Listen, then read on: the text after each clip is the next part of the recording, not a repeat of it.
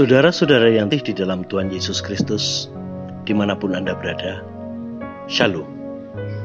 Gembala menyapa pada hari ini diambilkan dari kitab Galatia pasal 5 ayat 1 sampai dengan 26 dengan judul Hidup dipimpin oleh Roh.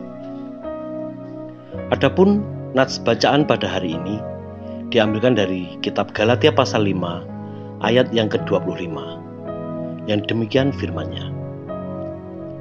Jika kita hidup oleh roh, baiklah kita juga dipimpin oleh roh.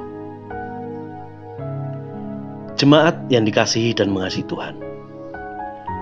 Pada hari ini, tanggal 5 Juni 2022, kita sejemaat dan jemaat-jemaat Kristen di seluruh dunia memperingati Hari Raya Pentakosta atau turunnya Roh Kudus.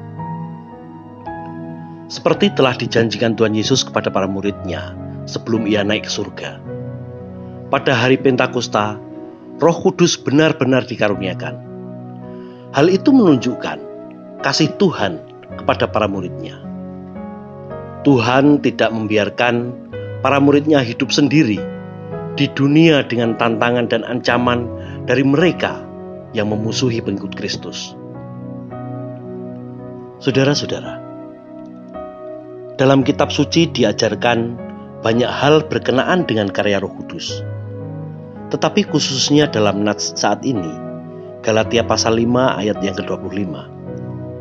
Rasul Paulus mengingatkan kepada jemaat Galatia juga dirinya agar sebagai orang percaya yang telah memperoleh hidup yaitu keselamatan di dalam Tuhan Yesus karena karya Roh Kudus.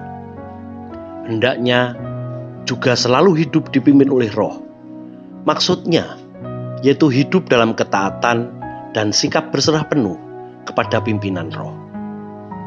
Hal itu berarti bahwa sebagai orang percaya, jangan sampai hidupnya dikuasai oleh ego dan akunya, keinginan dagingnya, kemauan dan kehendak sendiri, lebih-lebih berhamba kepada kuasa dosa dan iblis.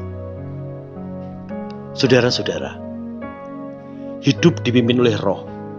Berarti tidak hidup dalam percabulan, kecemaran, hawa nafsu, penyembahan berhala, sihir, perseteruan, perselisihan, iri hati, amarah, kepentingan diri sendiri, percideraan, roh pemecah, kedengkian, kemabuan, pesta pora, gila hormat, saling menantang dan mendengki, dan sebagainya. Bagi mereka yang demikian itu tidak akan dapat mendapat bagian dalam kerajaan Allah. Hidup dipimpin oleh roh berarti hidup yang mengeluarkan buah-buah roh, yaitu hidup dengan dan dalam kasih, sukacita, damai sejahtera, kesabaran, kemurahan, kebaikan, kesetiaan, kelemah lembutan, dan penguasaan diri. Saudara-saudara yang terkasih, marilah kita selalu hidup dipimpin oleh roh, kapan pun, di mana pun, dan dalam keadaan apa pun, agar di dunia ini tercipta damai sejahtera. Tuhan Yesus memberkati. Amin.